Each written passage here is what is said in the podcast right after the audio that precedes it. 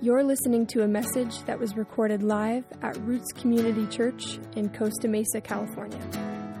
Roots exists to celebrate the glory of God through lives transformed by the gospel of Jesus Christ. For more information about our community, visit us at rootschurch.net. Well, turn with me in your Bibles, if you're able to also remain standing, to Genesis chapter 32.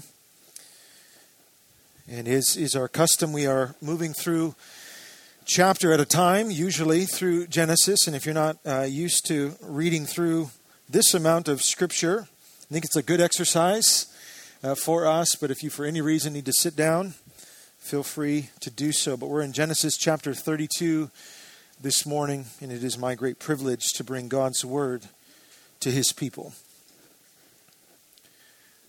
Genesis chapter 32. Jacob went on his way, and the angel of God met him. And when Jacob saw them, he said, This is God's camp. So he called the name of that place Mahanaim.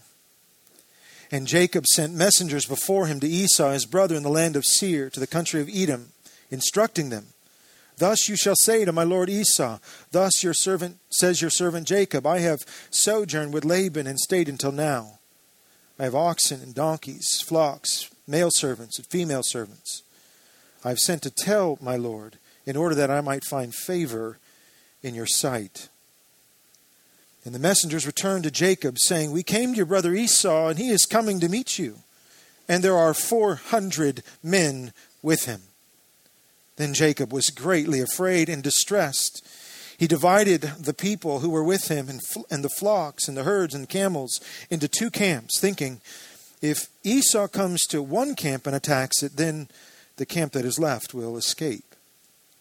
And Jacob said, verse 9, O God of my father Abraham and God of my father Isaac, O Lord, who said to me, Return to your country and to your kindred, that I may do you good, I am not worthy of the least of all the deeds of steadfast love and all the faithfulness that you have shown to your servant. For with only my staff I crossed this Jordan, and now I have become two camps.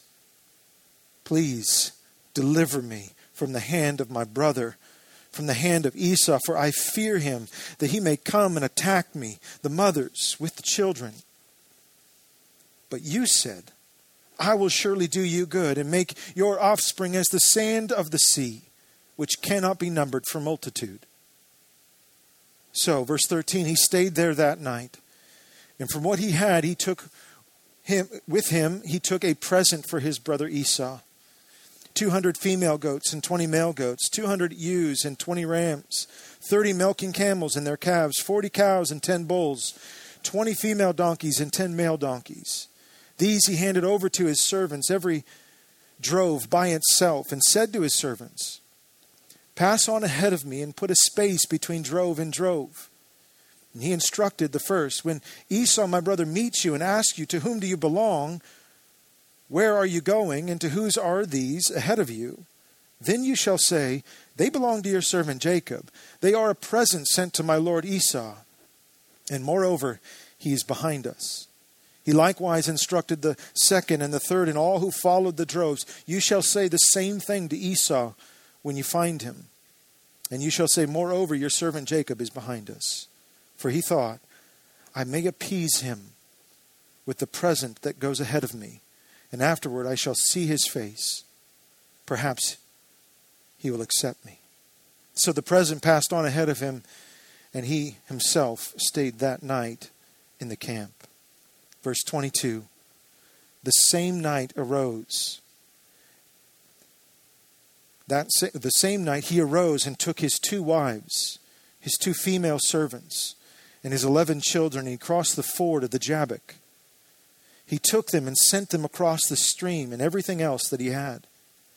And Jacob was left alone. And a man wrestled with him until the breaking of the day. When the man saw that he did not prevail against Jacob, he touched his hip socket, and Jacob's hip was put out of joint as he wrestled with him.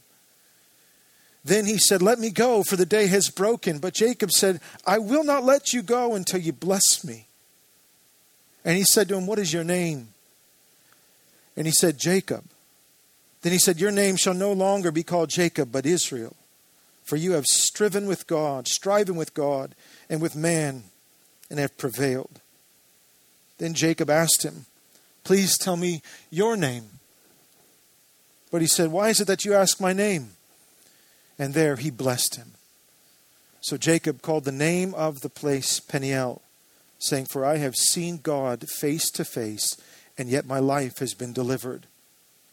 Verse 31 The sun rose upon him as he passed Penuel, limping because of his hip. Therefore, to this day, the people of Israel do not eat the sinew of the thigh that is on the hip socket, because he touched the socket of Jacob's hip on the sinew of his thigh of the thigh. This is God's holy word. Please be seated.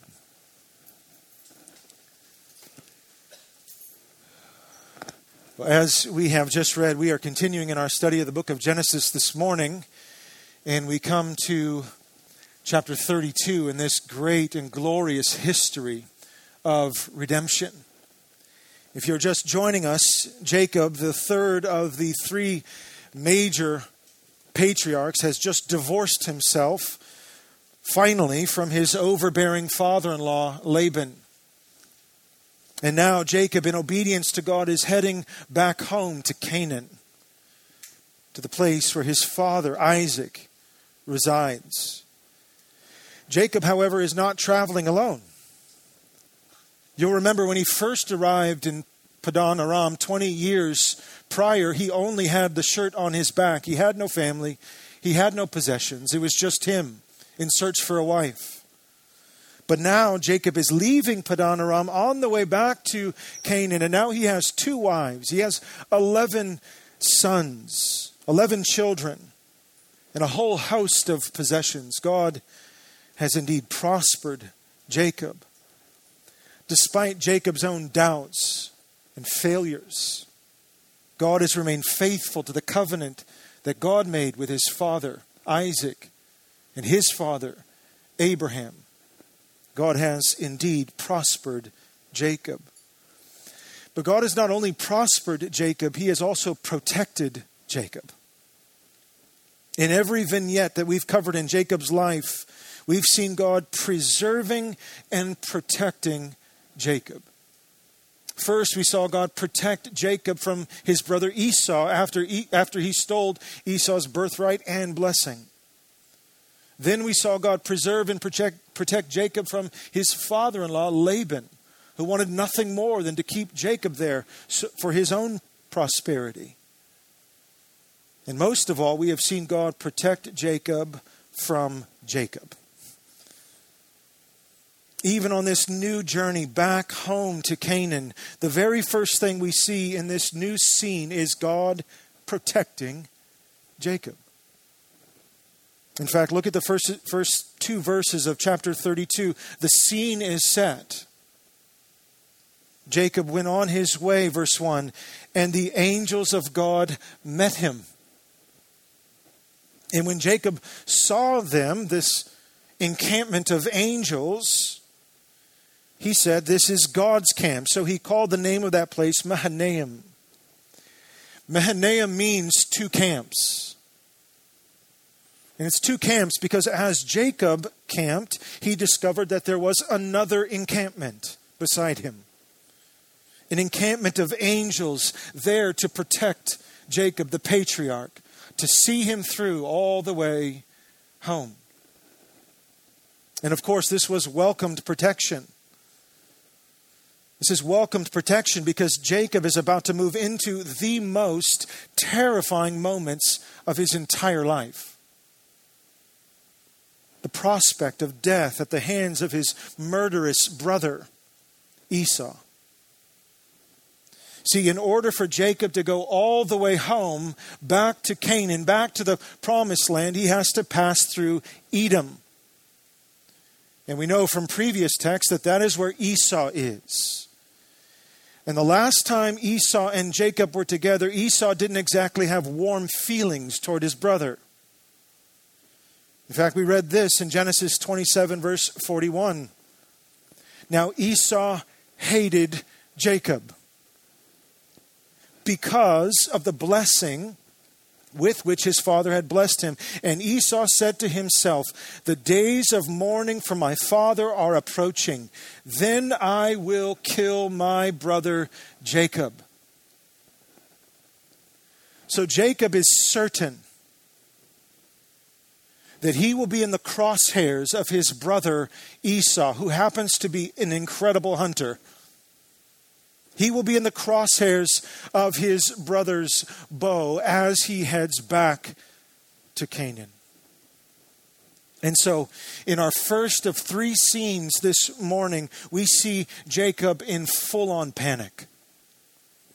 In fact, in the first three, or rather in the first scene, we see three movements in Jacob. We see panic, prayer, and then persuasion. Before he prays and before he persuades, he first panics. Look at verse 3. Jacob sent messengers before him to Esau, his brother, in the land of Seir, the country of Edom, instructing his messengers. This is what I want you to say. Say this Thus you shall say to my lord Esau, Thus says your servant Jacob, I have sojourned with Laban and stayed until now.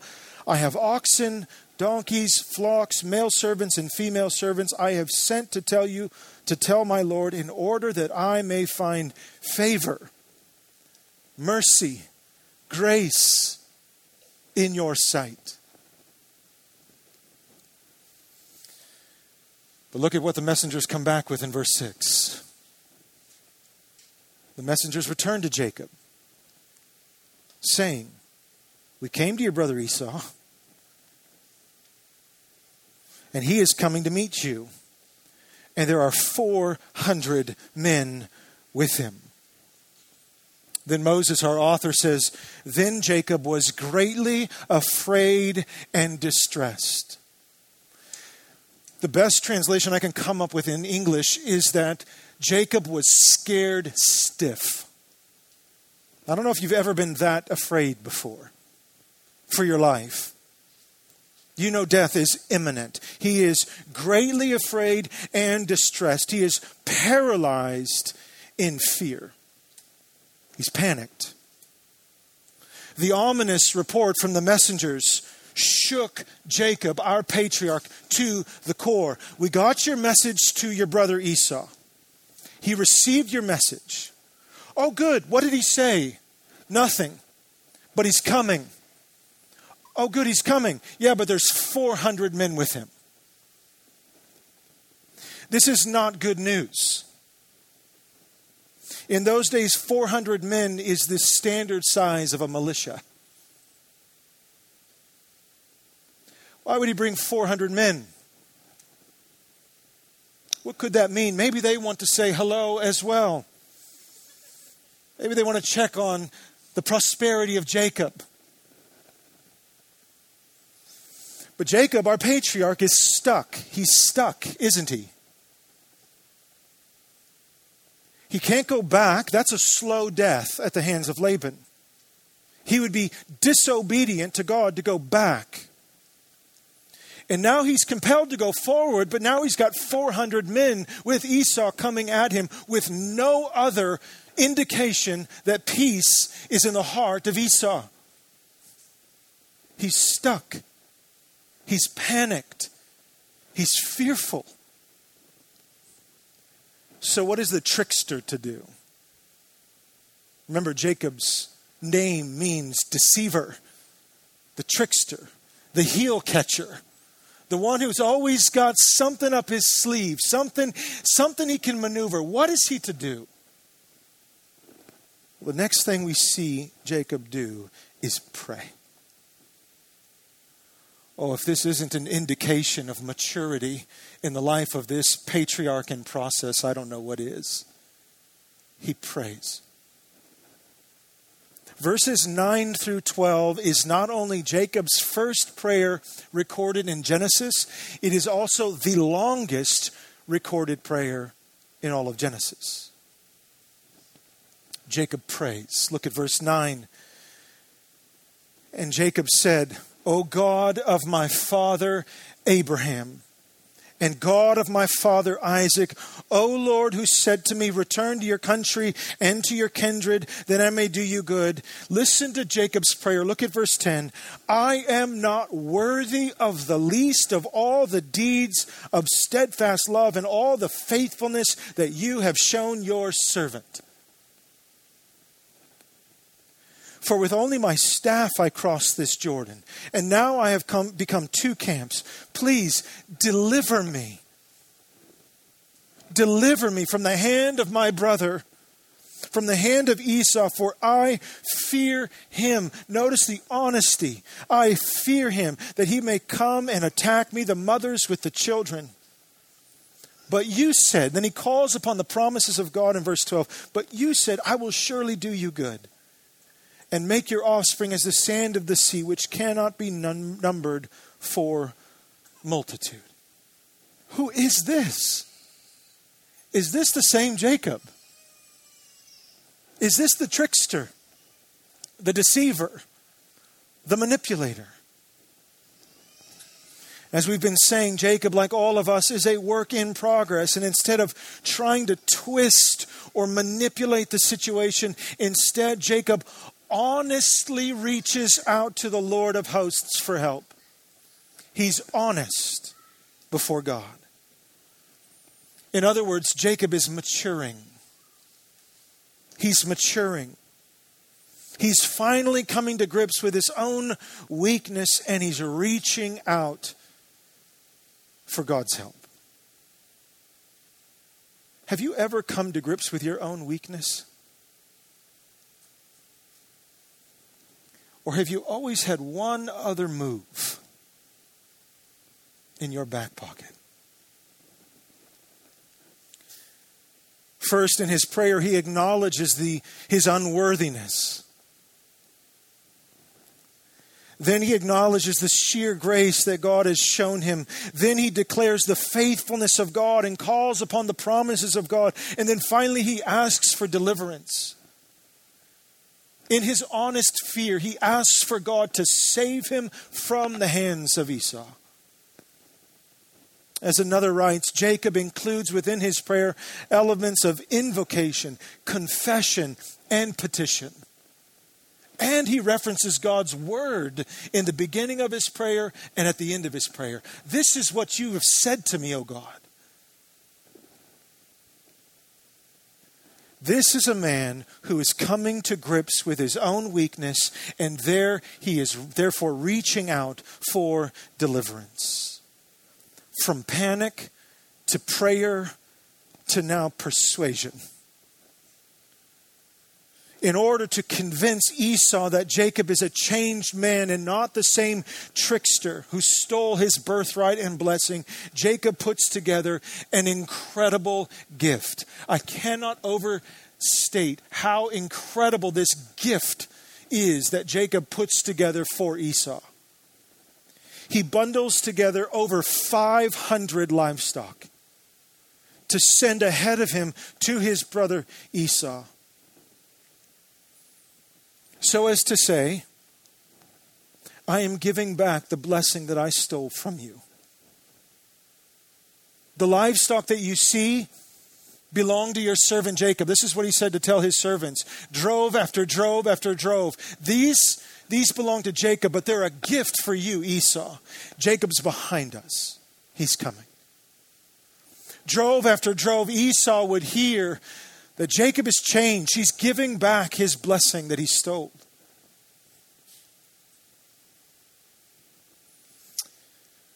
Repentance as we've said before, is not merely the feelings of guilt that come over you when you've done something wrong. Biblical repentance is not merely feeling bad for something you've done, it's a complete change in the whole person. It's not, it's not sorry. That's not repentance being sorrowful for what you've done is a part of repentance, but biblical repentance is not only a change of mind, it's a change of attitude, and it's a change in life direction. What can I do to make right what I have done wrong? And here is a illustration, an example of a man repenting. He is coming to grips with his failure. He is praying to the God of his salvation for deliverance, and he is giving back what he has stolen. He is repenting, he's changing direction. And what an example for all of us. Now we'll get to see what happens between Esau and Jacob. In our next chapter, we have their meetup, their meeting is fully detailed in chapter 33 of Genesis. But chapter 32 ends with an unexpected turn. No one reading this narrative for the first time could possibly anticipate what happens next. I don't know how many times I've read chapter 32 and it still boggles my mind. And this new scene is set up. He panics, he prays, he tries to persuade. And this new scene now comes upon us in verses 22 and 23. Listen to how Moses sets up this new scene in verse 22. The same night, make note of it, it is at night this is happening. At night, he, Jacob, arose and took his two wives his two female servants, his 11 children, and he crossed the ford of the Jabbok. That is the, the crossing where the river is, is most shallow, where you can get through. Still dangerous, but he crosses the ford of the Jabbok River.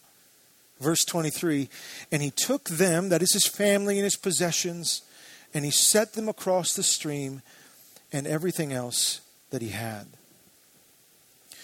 To say that Jacob is taking drastic measures is an understatement. To journey across the Jabbok River would have been a risk to take in the daylight.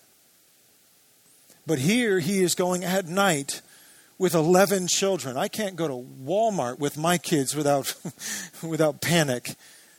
He's taking his family and his possessions and his 11 children at night in order to cross them safely across the river. And after his family safely crosses, for some reason, we don't know, he heads back to the other side of the Jabbok River and he is left totally alone in the dark. So he thought. Suddenly, in the middle of the night, while he is alone, he is tackled to the ground. An unnamed assailant strong arms him and takes him down. Look at verse 24. Jacob was left alone, and a man wrestled with him until the breaking of the day. Now, that's easy to read through and go, okay, they wrestled all night, but I don't know if you've ever tossed and turned in your bed all night. That feels like an eternity, right? When you can't sleep, you're tossing to and fro, and you're not wrestling anyone, but you wake up that next morning, you feel like you did. All night long in lock with another person. Kent Hughes, in his commentary, details it this way He says, The assailant was silent and nameless. But Jacob, no pushover himself, rose mightily to the occasion. And that long night, what was it, six hours? Seven hours? Eight hours? Became one of burning sweat, dripping hair and beard, and slipping appendages there came brief periods of labored breathing and then renewed fury and gouging and pulling and butting. And then more rage and more pain and thrust and smothering and frustration all night until the morning. So the question is who is this? and why is he wrestling Jacob? Is it Esau? Oh, maybe Esau broke from his 400 men and just wanted a piece of Jacob all by himself. And he saw Jacob in the night, separated from his family, and thought, This is the time I will take down my brother. Is this two brothers wrestling in the night?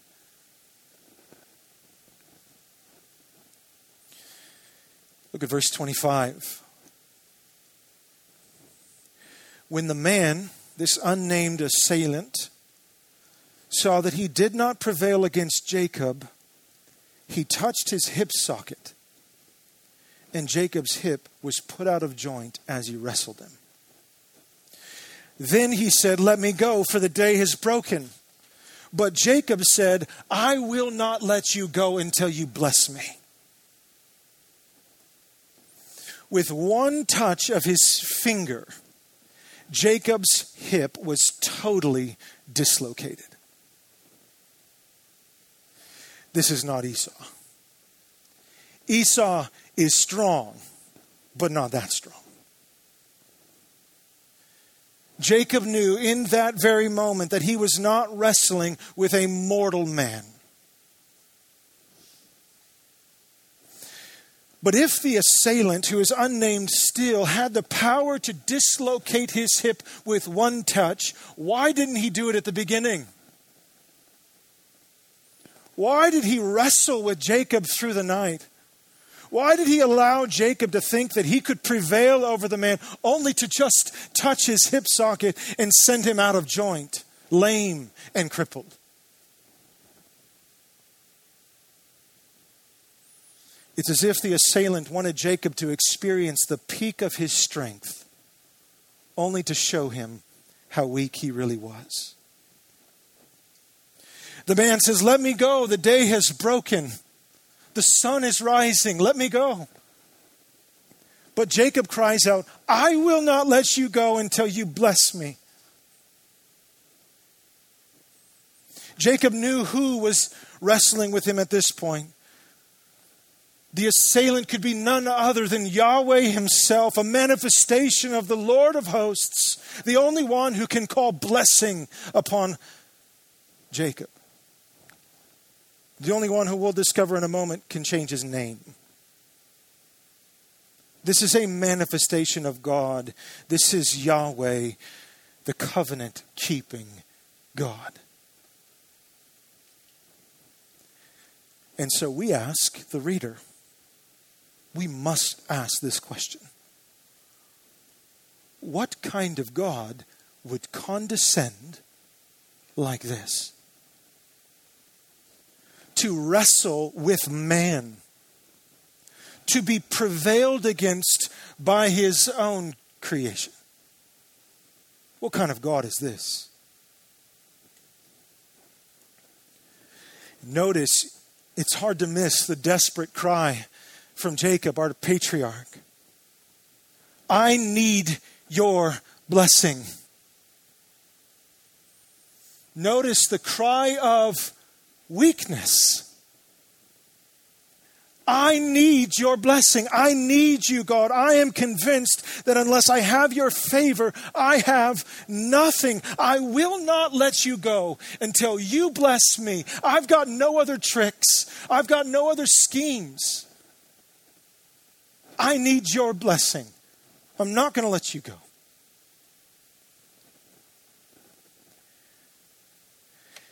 And then God asks a question that sends a shockwave from Genesis 32 to your heart and mine. And the question comes in verse 27 What is your name?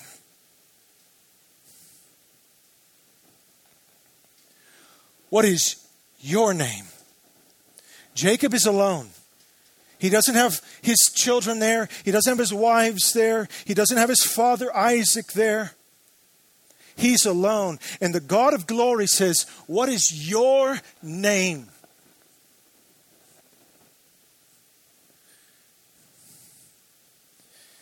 God knew his name. God had formed that little hip that he just dislocated. So, why did God ask him? God wanted Jacob to hear his name again. See, Jacob's very name is an admission of guilt.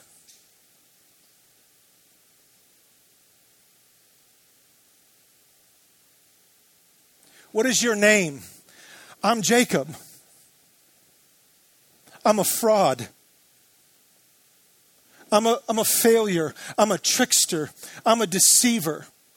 That's who I am before holy God. What is your name? I'm a sinner, born in sin, born deserving the wrath of God. I am Jacob. I am a deceiver.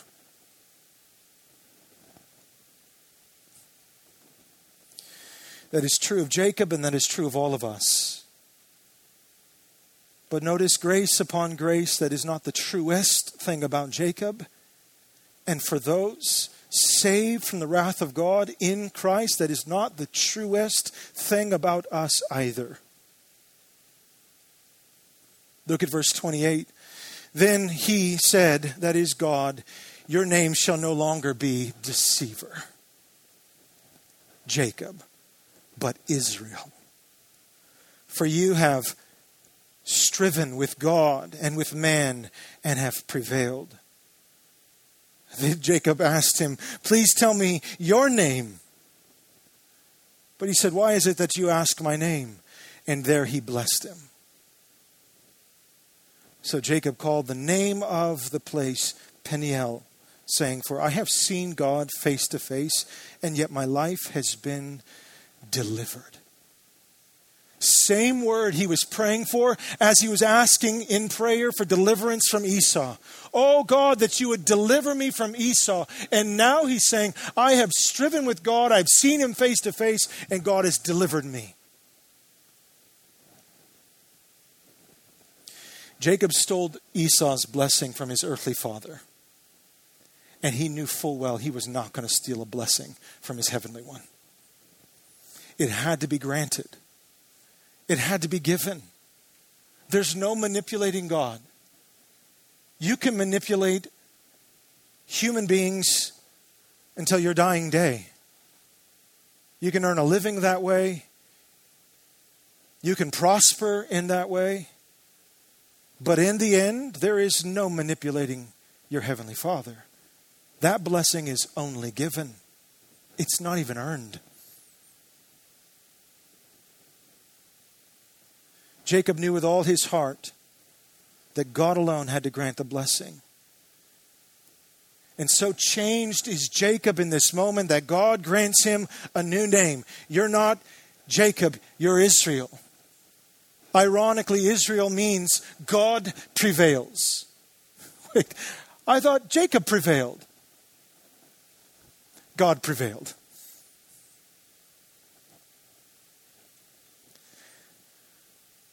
So, scene one panic, prayer, persuasion.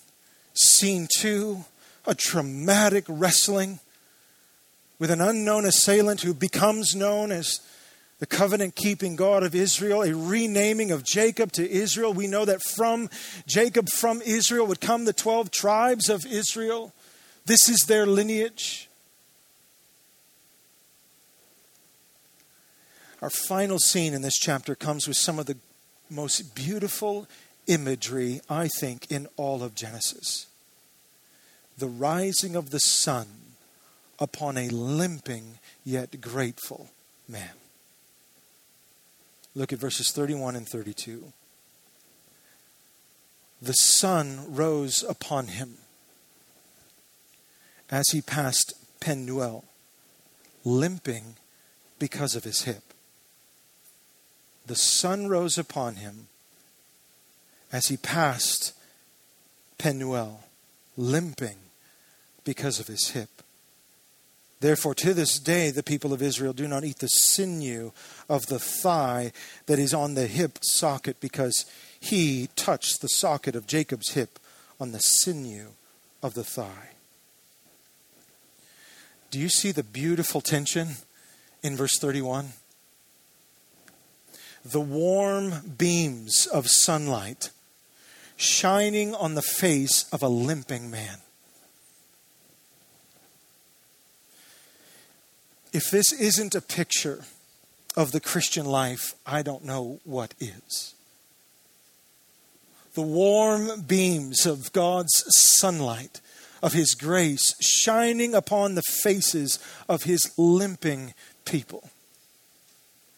K.A. Mathews in his commentary writes, he says, quote, by this infirmity, the narrative indicates both the victory and the defeat of Jacob when he encountered the divine, end quote. Jacob, in other words, is crippled, yet he has never been more whole. Jacob is dislocated, yet he is made right. Jacob has been wrestled down, but now he walks in sunlight. This theme of darkness and light in Genesis 32, I don't know if you caught that. He's praying in the night for deliverance. He's crossing his family across the Jabbok in the night. He's wrestling with God in the night. And then dawn breaks and he's walking with a limp. And I asked earlier, what kind of God would condescend like this to wrestle with man? To be prevailed against by his own creation.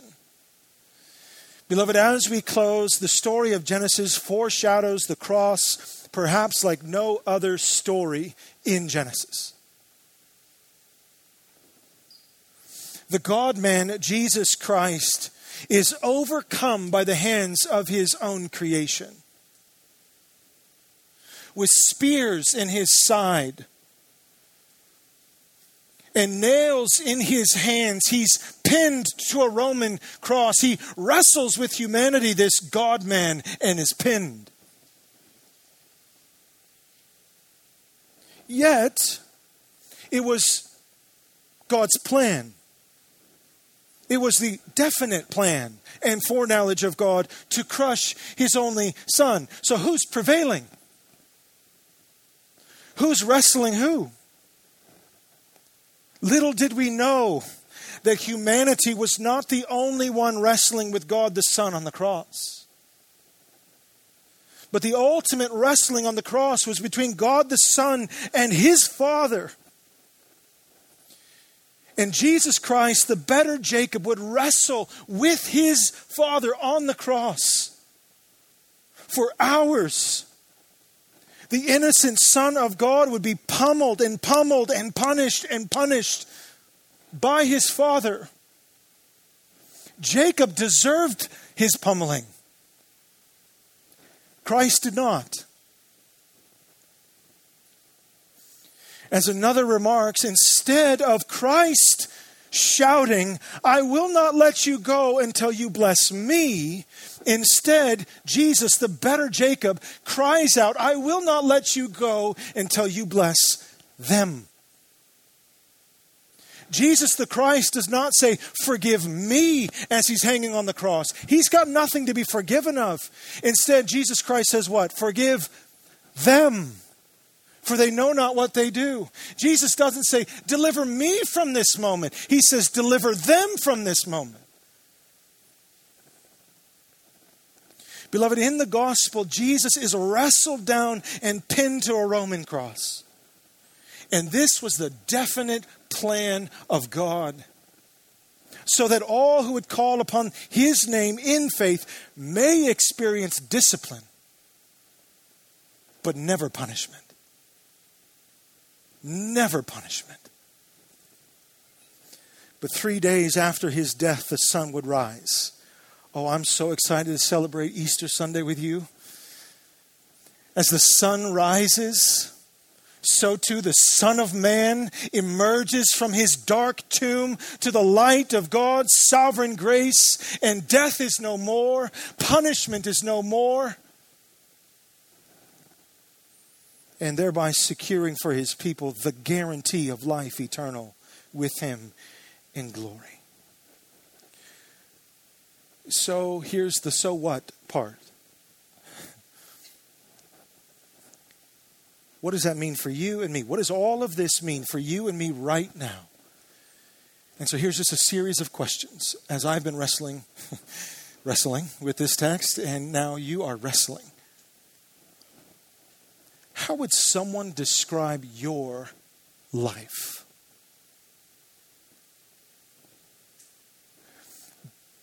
Would they describe you as someone who has a limp? Or would they describe you as someone who has it all together?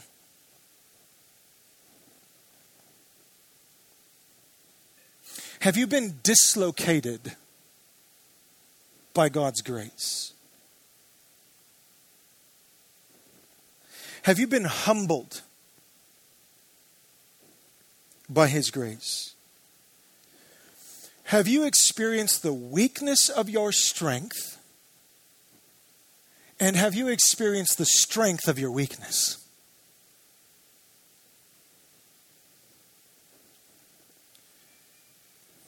Have you laid a hold of your only hope in God in Christ and said yourself, I will not let you go until you bless me?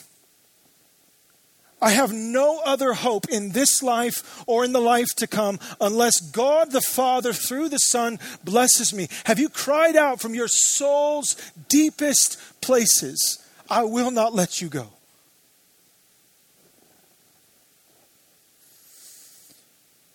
May the Lord grant that the sunlight of His grace rise upon us as we limp out of here, humbled yet victorious.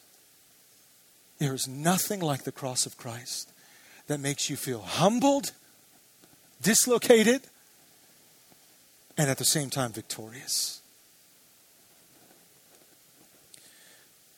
But he said to me, My grace is sufficient for you, for my power is made perfect in weakness. Therefore, I will boast all the more gladly in my weaknesses, so that the power of Christ may rest upon me.